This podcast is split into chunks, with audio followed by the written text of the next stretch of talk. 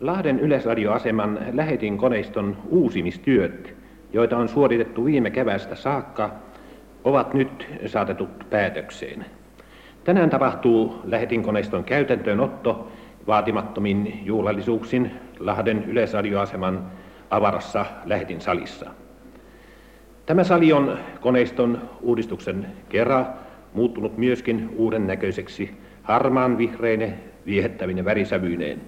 Sali on myös akustisesti käsitelty uudelleen. Suuri lähetinkoneisto on sijoitettu tyylikkäisiin metallikaappeihin, jotka mainiosti sulautuvat kokonaisuuteen. Lähetin salissa ei ole enää ollenkaan konehallin tuntua. Tämänpäiväisessä tilaisuudessa nähdään mukana Yleisradion johtokunnan jäseniä pääjohtaja Einar Sundströmin johdolla, teknillisen neuvottelukunnan puheenjohtaja professori Viljo Ylöstalo, sveitsiläisen rakentajatoiminimen Braun Boverin edustajia tohtori Rudolf Stuberin johdolla, Sveitsin varakonsuli Herman Grob, kutsuvieraita ja sanomalehdistön edustajia. Pääjohtaja Sundström tervehti äsken vieraita ja lausuu sitten Lahden yleisradioasemasta muun muassa seuraavaa. Arvoisat kutsuvieraat, Yleisradiotoiminnan alkutaipaleella muodostui Yleisradioyhtiön tärkeimmäksi tavoitteeksi suuritehoisen lähetysaseman rakentaminen, jonka kuuluvaisuusalue käsittäisi maan tärkeimmät kuuntelualueet. Vuonna 1928 valmistunut maamme ensimmäinen suurasema, Lahden yleisradioasema, täyttikin runsain mitoin ne toiveet, jotka sille oli asetettu. Sen merkitys yleisradiotoiminnalle olikin kauaksi kantava, sillä voidaan todeta, että vasta Lahden suuraseman valmistuttua kansalaisten mielenkiinto yleisemmin heräsi yleisradiota kohtaan.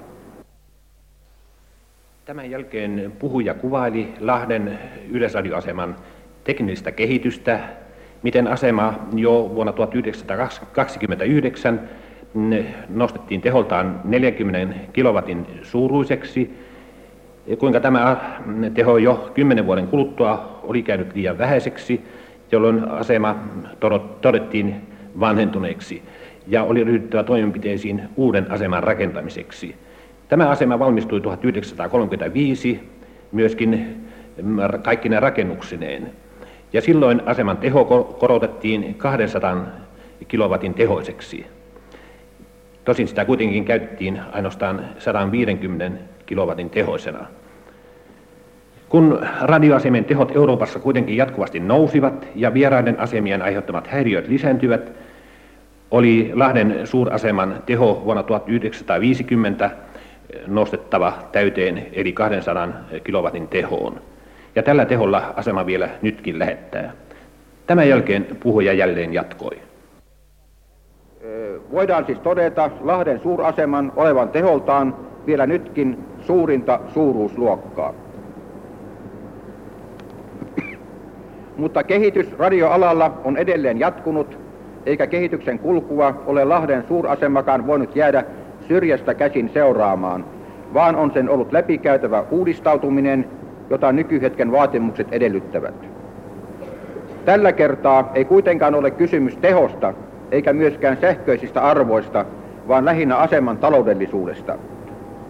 Uuden tekniikan mukaan rakennetut lähettimet kuluttavat niin paljon vähemmän sähköenergiaa, ettei vanhoja lähettimiä enää kannata käyttää, varsinkin kun on kysymys suurista lähettimistä.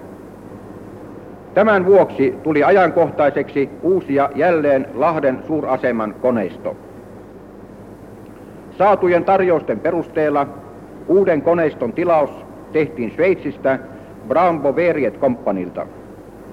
Uuden koneiston antenniteho on sama kuin Lahden aikaisemman koneiston, nimittäin 200 kilowattia, mutta se ei kuluta sähköenergiaa edes puoltakaan siitä määrästä, mitä entinen lähetin kulutti. Uuden koneiston asennustöihin ryhdyttiin viime vuoden huhtikuussa ja saatiin ne päätökseen vuoden loppuun mennessä. Uusi koneisto on osoittautunut suoritetussa kokeissa käyttövarmaksi ja se käyttää kaikki hankintasopimuksessa mainitut vaatimukset. Tämän jälkeen pääjohtaja Sundström kiitti sveitsiläistä rakentajayhtiötä Brown Boveria hyvin suoritetusta työstä ja yhtiön puolesta vastasi tohtori Stu.